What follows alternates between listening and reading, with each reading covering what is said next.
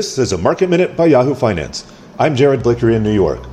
After another record-setting week for the Dow and S&P 500, stock futures are beginning the week slightly in the red, with the Dow off 65 points to 34,017 and the Nasdaq off 4 tenths of a percent.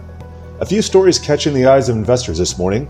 GameStop is surging 9% in pre-market trading after the company announced CEO George Sherman will step down before the end of July the board of directors is looking for a new CEO that will, quote, accelerate the next phase of the company's transformation. Late Friday, Sherman also disclosed selling $12 million worth of company stock. And Tesla stock is under pressure, down 2%, after a Tesla car that, quote, no one was driving crashed into a tree and burst into flames, killing both occupants. Firefighters fought the blaze for hours using 32,000 gallons of water, eventually calling Tesla itself for support.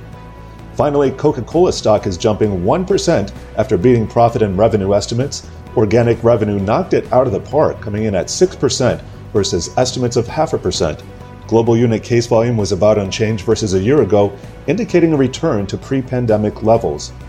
Bitcoin is trying to recover from a rough weekend, down 15% from last week's record highs. The cryptocurrency is finding potential support at around 55,000 as enthusiasm over Coinbase ebbs. The US dollar is broadly weaker, while longer term US Treasury rates are inching higher.